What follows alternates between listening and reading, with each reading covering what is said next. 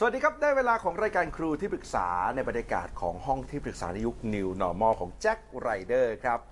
คุณผู้ชมครับนะฮะในช่วงเวลาที่เด็กๆเนี่ยครับกำลังอยู่ในการปรับเปลี่ยนนะครับแล้วก็ปรับตัวให้เข้ากับสถานการณ์ปัจจุบันครับเพราะฉะนั้นเทคนิคในการเรียนการสอนมีความเปลี่ยนแปลง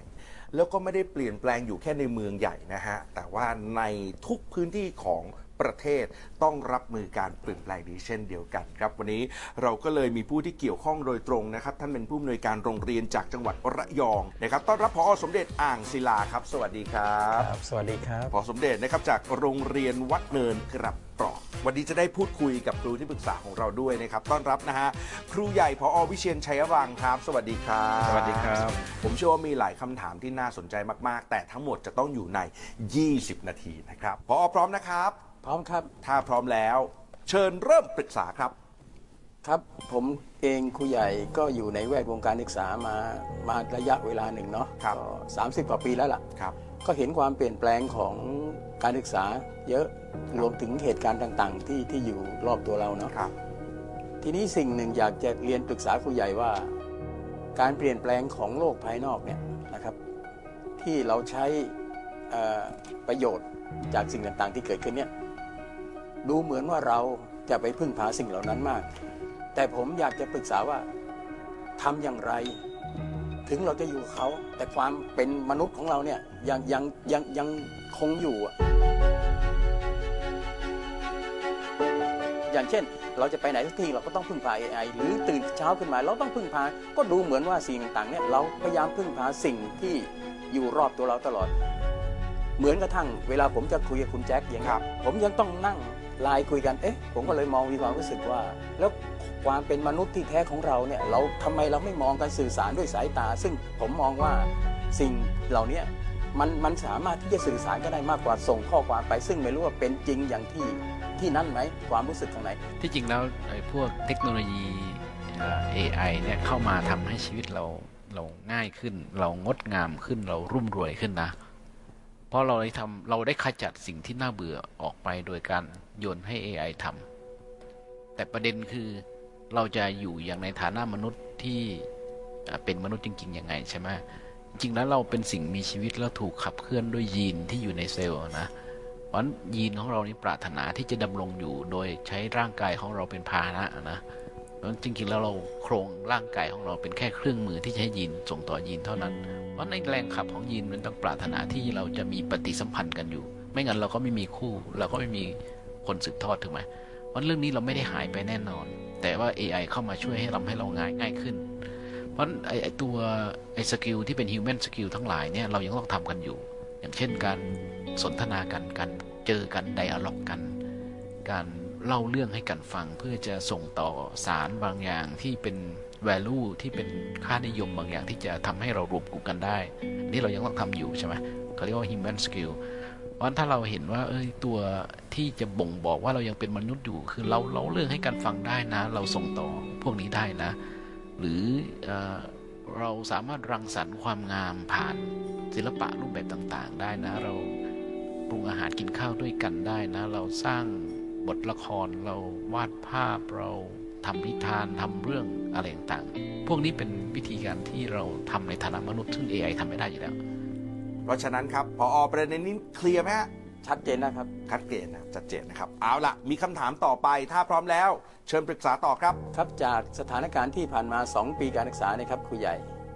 เอ่อโรงเรียนส่วนใหญ่ของของจังหวัดระยองเนี่ยนะครับเราเราไม่สามารถเปิดออนไซต์ได้นะครับ ส่วนใหญ่เราก็เรียนออนไลน์ ซึ่งเป็นปรากฏการณ์ใหม่ที่เราไม่ไม่ไม่ได้คุ้นเคยกับสิ่งเหล่านี้ เพราะเราไม่เคยเคยเตรียมการว่าเราจะออนไลน์อย่างไรนะครับ จึงจึงเป็นปัญหาอย่างหนึ่งเนาะที่ที่เราจัดกระบวนการเรียนการสอนมา ทีนี้อยากจะเรียนปรึกษาครูใหญ่ว่า ถ้าเราจำเป็นยังต้องสอนออนไลน์ หรือสอนในรูปแบบอื่น ซึ่งอาจจะเกิดขึ้นในวันข้างหน้านี้โรงเรียนจะมีวิธีการเตรียมรับมือกับเรื่องนี้แล้วแล้วควรที่จะสร้างเด็ก ที่จะเจอกับเหตุการณ์เหล่านี้อย่างไรครับครูใหญ่ครับที่จริงแล้วการเรียนด้วยตัวเองแล้วก็มุ่งเป้าตัวเอง หรือ personalized learning เนี่ยยังไงก็ต้องมานะ ครับ มาแน่นอน เพราะว่าเด็กที่เกิดเจเนอเรชันหลังๆ เนี่ยเขาเกิดมาพร้อมกับสภาพแวดล้อมนี้ เขาไม่เหมือนเรา แต่ว่าสถานการณ์โควิดนี้ก็ผลักดันให้มันมาเร็วขึ้นนะแล้วก็ถือว่าเป็นการทำสิ่งใหม่ มันย่อมมีสิ่งผิดแหละ แต่ว่าสองปีนี้คงได้บทเรียนว่ามีอะไรที่เป็นสิ่งผิดที่เราจะหยิบมาเพื่อจะแก้ไขให้เป็นสิ่งถูกใช่ไหมแต่สิ่งที่พอกังวลก็คือ ถ้ามันเป็นอย่างนี้ต่อไปเนี่ย สถานะความเป็นโรงเรียนที่เราเคยทำโดย mindset เดิมก็คืออยู่หน้ากระดาน face to face สอนกันตามชั่วโมงเนี่ย มันจะเปลี่ยนไปแล้วเราจะต้องทำยังไงใช่ไหมอย่างแรกผมมองว่าต้อง reskill ครูแล้วล่ะนะ reskill ครูเพื่อจะให้เห็นว่าเราสามารถสร้างกระบวนการเรียนรู้เพื่อให้ตอบสนองต่อต่อเด็กแต่ละคนได้อย่างไรโดยที่ไม่ต้องมานั่งเรียนในห้อง มันอาจจะไม่เรียกว่าออนไลน์แล้ว มันอาจจะเป็นกระบวนการใหม่ที่เรียกว่าการสร้างการเรียนรู้ที่ตอบสนองต่อเด็กแต่ละคน อาจจะเป็น child-based learning อะไรเงี้ยก็ได้นะครับ อันนี้ขั้นแรกเนาะอันที่สองผมมองว่าไอ้ตัว skill ครูนี่ก็ในเรื่องของดิจิตอลเนี่ยก็ต้องเพิ่มพูนแหละนะเพื่อจะเข้าใจว่าเราจะจัดจัดการกับ AI ยังไง เราจะเข้าใจเรื่องโค้ดที่จะไปสั่งการมันยังไงแล้วเราก็ทำในสิ่งที่มันทำได้ โดยที่เราไม่ต้องเสียเวลากับมันได้ยังไง อะไรพวกนี้เนาะมีสองสามเรื่องนี้ก็ก็เป็นเรื่องใหญ่แล้วนะครับ แต่ว่าผมมองในแง่ดีนะ ผมมองว่ายังไงก็มาแน่นอนไอ้ตัว ตัว personalized learning เนี่ย แล้วเราก็มาถึงก่อนการ ก็เป็นสิ่งดีแล้วก็หยิบเอาสิ่งที่มันผิดพลาดในการทำครั้งแรกเนี่ย กลับมาวิวัฒน์ต่อครับเอ่อทททีนี้ผมผมก็มองไปอีกอันหนึ่งนะครับครูใหญ่ครับว่าครูบางคนเนี่ยนะครับ เขาไม่คุ้นชินไม่ไม่ไม่หมายถึงว่าเคยสอนแบบนี้เนาะ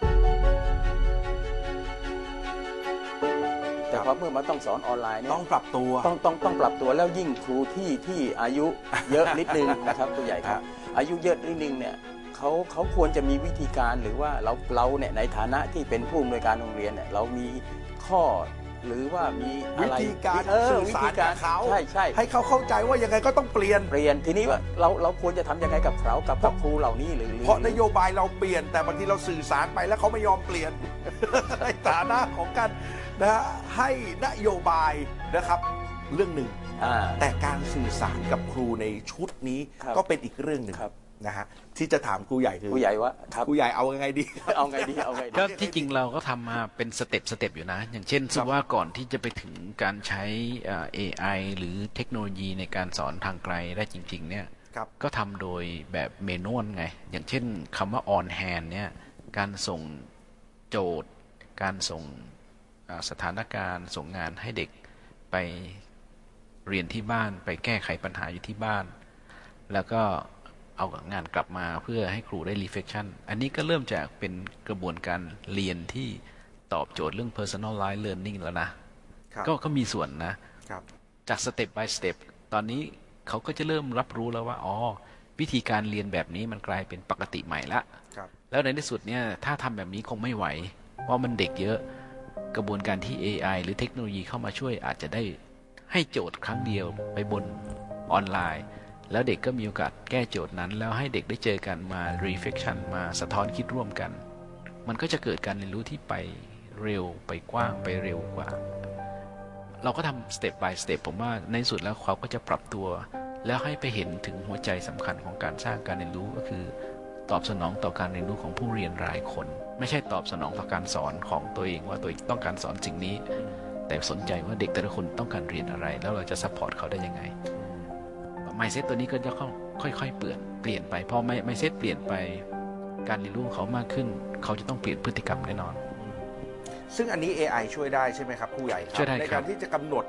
บทเรียนหรือแบบฝึกหัดหรือบางอย่างที่เราต้องการป้อนให้เขาเป็นรายบุคคล คือมันมีงานหลายอย่างที่เป็นงาน ซ้ำๆงานน่าเบื่อที่ครับ AI ทำแทนได้ เช่นตรวจงานอืมแทนที่เราจะมานั่งตรวจ 20 คนต่อต่อหนึ่งงานนะครับก็ปล่อยให้ AI ทำถ้าเราให้โจทย์บนออนไลน์บนบนดิจิตอลใช่ไหม เขาก็สามารถที่จะจัดการได้ แล้วประมวลผลต่างๆ เห็นแนวโน้มของเด็ก ดูสไตล์การเรียนรู้ของเด็ก ดูปัญหาบางเรื่องก็ยังได้เลย AI สามารถที่จะช่วยงานเรื่องนี้ได้เยอะมาก เพราะฉะนั้นสิ่งเดียวที่จะต้องทำกับครูในชุดนี้ก็คือ ให้เขาเห็นภาพให้ชัดก่อนว่า มันจะต้องเดินไปสู่เป้าหมายไหนครับถูกต้องไหมฮะครับแล้วก็ต้องใช้เวลาเขาก็จะค่อยเรียนรู้จากกระบวนการ ซึ่งผมเชื่อว่าวันนี้เองไม่ใช่แค่ครูชุดนี้ที่เรียนรู้พอเองก็เรียนรู้มาด้วยครับครูใหญ่เองก็ต้องเรียนรู้ด้วย ถูกต้องไหมครับ แล้วค่อยๆพัฒนากระบวนการต่างๆ ซึ่งต้องยอมรับว่า วันนี้เรากำลังพูดถึงเด็ก ที่มีความสนใจต่างกันครับนะครับ แต่ผมเห็นในข้อมูลที่ทั้งสองท่านคุยกันลึกไปกว่านั้นก็คือ คุณครูแต่ละคนก็มีวิธีการต่างกันด้วย เพราะฉะนั้นทุกอย่างมันก็จะต้องปรับให้เข้ากับตัวครูด้วย และเข้ากับเด็กด้วยครับก็ต้องยอมรับซึ่งกันและกันครับนะดีครับว่าดีครับใช้เวลากันไปเรื่อยๆนะครับ แต่ความตั้งใจเป้าหมายดีแหละไม่ต้องห่วงนะฮะ พออครับพอสมเด็จครับ ตอนนี้ผ่าน 10 นาทีแรกแล้ว มีชุดคำถามต่อไปใช่ไหมครับ ครับผมเอาละเชิญปรึกษาต่อครับ ครับจากจากการจัดการเรียนการสอนที่ผ่านมาครับครูใหญ่เอ่อมีมีเราเอา AI เข้ามาช่วยเนี่ย แต่มีส่วนหนึ่งคือเด็กที่สามารถปรับตัวได้ แล้วก็ทันทันทันต่อสิ่งที่เราเราให้ไปครับ อีกส่วนหนึ่งก็คือเด็ก ทันบ้างไม่ทันบ้างนะครับอืมแต่อีกส่วนหนึ่งเนี้ยคือไม่สามารถเลยไม่ได้เลย ไม่ได้เลยทีเนี้ยคือคือผมอยากปรึกษาครูใหญ่ว่า ถ้าเป็นลักษณะอย่างเนี้ยนะครับ เราในฐานะโรงเรียนหรือคุณครูผู้สอนเนี่ยเขาควรจะจัดการกับเด็กต่างๆ เหล่านี้อย่างไรครับว่าจะทำอย่างไรถึงถึงจะให้ไม่แตกต่างกันมากนักครับคือไม่ไม่เหลื่อมล้ำอะครับนะครับ บางคนไปเร็วจะครั บบางคนก็ก็ท่อนกระแท่นครับแต่บางคนนี่ไม่ได้เลยไงครับครับอยากเรียนปรึกษาครูใหญ่ถึงเรื่องนี้ครับผมผมคิดว่าในอ่าโรงเรียนของพอเองน่าจะมีบทเรียนอยู่เหมือนกันนะ ถ้าเราถอดบทเรียนครูบางท่านเนี่ยว่าตอบสนองต่อปัญหานี้ยังไงเนี่ยผมว่าน่าจะได้ชุดความรู้สำคัญมากที่จะนำมาต่อยอดนะครับแต่ที่ลองทำดูนี่มีคุณครูตอบสนองต่อปัญหานี้ยังไงบ้างครับ เท่าที่ดูก็คือคุณครูจะแบ่งแบ่งเด็กออกเป็น 3 กลุ่มนะครับครับ แต่ก็ดูเหมือนว่าเป็นภาระของครูเยอะนะครับเช่นครูกลุ่มแบ่งเด็กที่ว่าสามารถไปได้เลยในกลุ่ม A กลุ่ม B กลุ่ม C ตามลำดับครับเนาะแล้วก็ใช้วิธีการต่างกันครับครูใหญ่ อันไหนอันไหนที่ไปได้ก็ก็ใช้วิธีการหนึ่งครับอันไหนที่ไปได้บ้างไม่ได้บ้างวิธีการหนึ่งและที่ไปไม่ได้เลยเนี่ยก็คืออันเนี้ยต้องต้องเหมือนว่าเราก็ต้องคอยช่วยทีละนิดทีละนิดคือไม่สามารถที่จะไปไปเหมือนกับเด็กกลุ่ม A ได้ครับอย่างนี้เป็นต้นครับครูใหญ่ครับอ๋อนี่ก็ดีเลยนะ แสดงว่าครูก็มีวิธีการคิดที่เชิงระบบเลย เพียงแต่ว่า ยังทำกับสามกลุ่ม ตอบสนองต่อสามกลุ่มด้วยด้วยเมนวลอยู่นะ ถ้ามี AI เข้ามาช่วยเนี่ยจะช่วยได้เยอะมากเลยจะผ่อนแรงครูอย่างมากเลยนะครับ แต่เราต้องออกแบบนิดนึงว่าเราเราจะมีวิธีคิดเชิงระบบยังไง เป็นขั้นเป็นตอนยังไง แล้วตรงไหนที่เราจะสามารถใช้ AI แบบง่ายนะ ไม่ต้องใช้แบบยากเข้ามาช่วยในการจัดการได้ เท่านี้ครูก็จะรู้สึกว่าโอ้โหมันดีมากเลย เพราะมันลดภาระบางอย่างที่เราออกไปหายหมดเลยอะ่ะเหลือเฉพาะตัว tailor-made นะมีบางกลุ่มเท่านั้นนะกลุ่ม C เท่านั้นที่เราต้องแบบ tailor-made กันอยู่ดูแลกันเฉพาะตัวอยู่นะอันนี้ก็เห็นความงามขึ้นนะแล้วก็ทำได้การเรียนนั้นมีประสิทธิภาพมากๆ เพราะว่าทุกคนไปถึงเป้าหมายของการเรียนไงโอ้ดีจังครับคุณแจ็คครับครับ คือคือคือดูเหมือนว่าคุณครูเราหลาย ๆ คนเนาะคือคือมีความรู้สึกต่ออ่า นักเรียนในกลุ่มที่ตัวเองต้องคอยดูแลกลุ่ม C เนี่ยรู้สึกรู้สึกเป็นภาระแต่เหมือนปรึกษาครูใหญ่แล้วก็เป็นว่านั่นแหละสิคือสิ่งที่ครูกำลังทำถูกนะครับกำลังทำถูกนะครับไม่ไม่ไม่ไม่ต้องไปเปรียบกับเขาเมื่อกับเด็กกลุ่ม A ที่เขาสามารถไปได้เร็วนะครับอันอันอันนี้ก็รู้สึกสบายใจขึ้นอ่าแล้วก็ได้คุณครูก็อาจจะเห็นช่องทางอย่างนี้ว่าเออจริง ๆ แล้วเราเราเราก็ทำมาถูกทางแล้วนะนะนะครับพอสมเด็จครับมีเวลาอีกครับ มีคำถามต่อไปอยากคุยอีกไหมครับ อ๋อ ยังมีเวลาอยู่ มีครับ ดีครับ ดีครับ งั้นเชิญคุยกันต่อเลยครับอะครับครูครูใหญ่ครับว่าแต่เมื่อกี้เนี่ยเรามองถึงภาพครูเนาะ ภาพครูภาพโรงเรียน ทีนี้อยากจะมองในภาพของเด็กเนี่ยนะครับว่าในในส่วนของเด็กเนี่ยทำยังไงอะทำยังไงถึงเด็กเขาจะสามารถ เช่นบางเด็กบางคนนี่ไม่อยากเรียนพอเรียนออนไลน์แล้วก็ไม่สนใจอย่างเงี้ย มีมีเป้าหมายอะไรที่ชัดๆไหมที่เราจะสร้างให้เกิดกับเด็กในในในสิ่งที่เช่นทำอย่างไรถึงให้เขามีมีในตัวเองอะครับมีในตัวเองว่าเขาเขาเขาสนใจอยากจะเรียนเงี้ยนะครับ อันนี้เราจะโฟกัสไปที่เด็กว่า เราสามารถมีวิธีปลูกฝังหรือวิธีสร้างอะไรให้กับเด็กที่ให้เขาเกิดคุณลักษณะแบบนั้นไหมครับครูใหญ่ครับ ก็คือผมมองว่ามีสองเรื่องสำคัญที่นักการศึกษาควรจะเข้าใจนะครับ เรื่องที่หนึ่งก็คือ มนุษย์คือใคร เรื่องที่สองมนุษย์เรียนรู้อย่างไรไอตัวมนุษย์คือใครเนี่ยก็คือทำให้เขามี self ได้ไหมเขามีตัวตนอยู่ในโลก เขารับรู้ได้ว่าเขามีตัวตนอยู่ นอกจากเขามี self แล้วเขามี self-esteem ด้วยเขารู้สึกดีด้วยว่าเขามีคุณค่าที่อยู่ ร่วมกับคนอื่นเนี่ยเขามี self-esteem มีคุณค่าต่อตัวเอง รู้ว่าตัวมีความสามารถ แล้วก็เขาพอเขามี self มี self-esteem เขา control ได้ไหมแล้วในที่สุดเขาจะหา ตัว passion เจอ อย่าลืมว่าไอตัวกระบวนการที่จะทำให้เจเนเรชันใหม่เด็กๆ ทุกวันเนี้ยเขาเรียนความหมายของเขาคือเขาอยากเรียนในสิ่งที่เขาชอบเขาอยากนะครับ แต่ไม่ได้แปลว่าสิ่งที่เขาชอบเขาอยากนั้นคือสิ้นสุดแล้วมีอันเดียวเท่านั้นนะครับ สักวันหนึ่งเร็วด้วยนะครับ เขาก็จะเลิกชอบสิ่งนั้น แล้วอยากสิ่งใหม่แล้วหลงไหลสิ่งใหม่ ยิ่งเขาลงไหลมากเท่าไหร่ขอบเขตการเรียนรู้ก็กว้างขึ้นกว้างขึ้นนะครับ แสดงว่าโอเค ถ้าเราเข้าใจว่ามนุษย์คือใครก่อนที่ที่จะไปสนใจว่าเขาเรียนรู้ยังไงใช่ไหมครับ เราก็ต้องสร้าง self สร้าง self-esteem สร้าง self-control ให้เขา แล้วในที่สุดเนี้ยก็ใส่ passion คือใส่สิ่งที่เขาหลงใหลและเขาอยากเริ่มต้นจากจุดนั้น อย่างเราดีไซน์การเรียนเขาชอบเกมใช่ไหมเราเอาเกมมาเรียนเลย แล้วเราถอดถอดบทให้เขาถอดบทเรียนโจทย์สำคัญมากคือ เกมเนี้ยมันมีกลไกยังไง ให้ความรู้หลักของสำคัญยังไง ถ้าจะเอาชนะกลเอ่อชนะเกมนี้ต้องทำยังไง พวกนี้เขาถอดหลักคิด มันเป็นกลายเป็นว่าเขาเริ่มเรียนจากสิ่งที่เขาหลงไหลใช่ไหมสักพักหนึ่งเกมนี้เขาก็เบื่อแล้วเขาอยากเรียนเรื่องอื่นเขาหลงไหลเรื่องอื่น แต่ทุกครั้งที่เขาหลงไหลเราพุชให้เขาเรียนในที่สุดเขาจะขยายขอบเขตของความเข้าใจต่อโลกมากขึ้นมากขึ้นโอ้ดีจังครับคุณแจ๊คครับธรรมดาเราเราเราเรารู้สึกว่าเกมเนี่ยเป็นเป็น เป็นเรื่องลบเนาะเป็นเป็นเรื่องลบเป็นเรื่องลบเป็นปัญหาแต่วันนี้ของเขาครูใหญ่กลับบอกว่าเอาเอาสิเอาสิ่งที่เขาสนใจสิมามามามาสร้างการเรียนรู้ให้กับครัเขาบเอออันนี้อันอันอันนี้น่าสนใจนะครับคคุรัณแจ็คครับนะฮะแล้วก็สบายใจได้นะครับ เพราะว่าถ้าสุดท้ายเขาไปอยู่กับสิ่งนั้น แล้วเขาไม่ได้สนใจมันจริง ๆ เขาก็จะหาสิ่งใหม่ถูกต้องไหมผู้ใหญ่ คือตอนนี้มันสวนทางกันนะ ครูเนี่ยพยายามทำตาม mission ครับคือภารกิจของตัวเองคือต้องรับสอนต้องให้ความรู้ต้องได้ตามหลักสูตรใช่ไหมครับ mission ใช่ไหม แต่ผู้เรียน gen ใหม่เนี่ยเขาไม่ได้สนใจ mission นั้นเขาสนใจ passion อืมเขาสนใจความหลงใหลที่อยากจะเรียนรู้จากสิ่งนั้นใช่ไหมครับมันมัน gap กันอยู่ ถ้าคุณครูเข้าใจว่าอ๋อเราต้องเปลี่ยน mission เป็นสร้าง passion แล้วครับอันนี้ก็จะไปไปได้สวยนะอืมได้ได้แนวคิดใหม่มุมมองใหม่ครับจากจากครูใหญ่นะครับครับดีครับ ยังมีอะไรอยากคุยอีกไหมฮะมันมันมีนิดหนึ่งนะครับครับอคืออันอันเนี้ยเป็นเป็นปรากฏการณ์ที่เกิดขึ้นกับโรงเรียนของเราเอง คือมีเด็กคนหนึ่งเนาะเมื่อเมื่อสองปีที่แล้วเป็นเป็นคือเด็กคนเนี้ยเขาก็เขาเห็นรถเทศบาลนะรถดับเพลิงมาทำกิจกรรมที่โรงเรียนเขาลงมาถึงบันไดพอดีผมยืนอยู่แล้วเขาถามว่าพ่อทำไมรถดับเพลิงต้องสีแดงล่ะอืมแต่เขาก็ไม่ได้สนใจคำตอบนะครับเขาเขาก็วิ่งไปเด็กป .3 ผมแต่ผมมาติดหนึบอยู่ในตัวผมครับเออทำไมทำไมต้องสีแดงอืมอย่างนี้ยครับครูใหญ่เอ่อคำถามก็คือว่า เด็กอันเนี้ยถ้าถ้ามองมองมุมแบบเอ่อเอ่อ mindset ก่อนเนาะอะไรถามอะไรไม่รู้เรื่องอะไรเงี้ยคือคือคืออยากจะปรึกษาครูใหญ่ว่าเด็กที่เขาถามอย่างเนี้ยในตัวเขาคิดอะไร หรือหรือมันเกิดอะไรขึ้นเขาหรือเราสร้างการเรียนรู้ถูกแล้วอะไรเงี้ยถึงถึงเขาได้กล้าถามประมาณนี้ครับครูใหญ่ครับ คือ learning skill จริงๆเนี่ยคนที่จะมี learning skill จริงมันต้องเริ่มต้นจากสิ่งแรกก่อน เป็นคนช่างสงสัย สงสัยต่อโลก และกล้าตั้งคำถามกับต่อโลก ราะถ้าเราไม่เริ่มต้นจากตั้งคำถามต่อโลก เราไม่ยังไม่ใช่ผู้เรียนรู้นะ เราแค่ผู้รับรู้คอยรู้ว่าครูจะสอนอะไรใช่ไหมครับแต่ถ้าเราเป็นนักเรียนรู้นี่ เราจะตั้งคำถามกับสิ่งต่าง ๆ แม้จะไม่ได้คำตอบ แต่สิ่งที่เราตั้งคำถามนั่นแหละจะนำเราไปสู่การหาคำตอบอืมนำไปสู่กระบวนการที่จะให้เกิดการได้เรียนรู้ มันถึงจะเป็น learner person จริง ๆ ใช่ไหม จริง ๆ ถ้าเกิดว่าในประเด็นนี้ถ้าจะให้ครบสมบูรณ์แบบเนี่ยพออน่าจะไปต่อนะนะครับ ก็คือแล้วถามกลับเลยงั้นเธอไปหาข้อมูลมานะครับผมนะแล้วมาแล้วมาเล่าให้บอกออฟังหน่อย พออจะได้เอาไปเล่าให้นักเรียนคนอื่นฟังต่อ ใช่ไหมครับผู้ใหญ่ครับคือคือแต่นี้ที่พอเล่ามาเป็นเคสนี่ดีมากเลย อาจจะนำเรื่องนี้ไปสู่ครูแล้วก็ช่วยกันอ่าอ่า reflection ว่า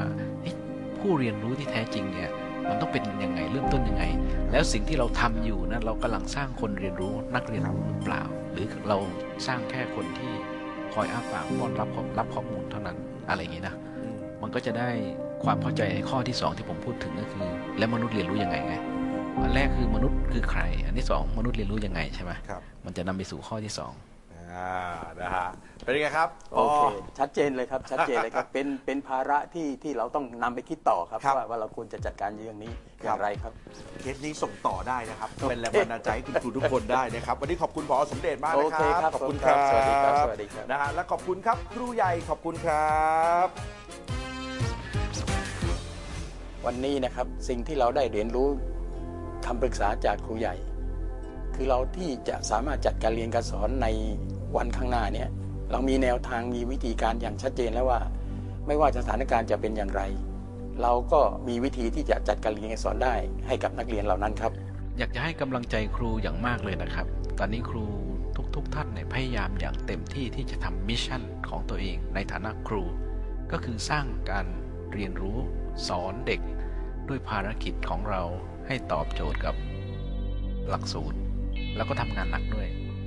แต่เราอย่าลืมเรื่องหนึ่งนะครับว่าเด็ก generation ใหม่เนี่ยเขาเรียนจาก passion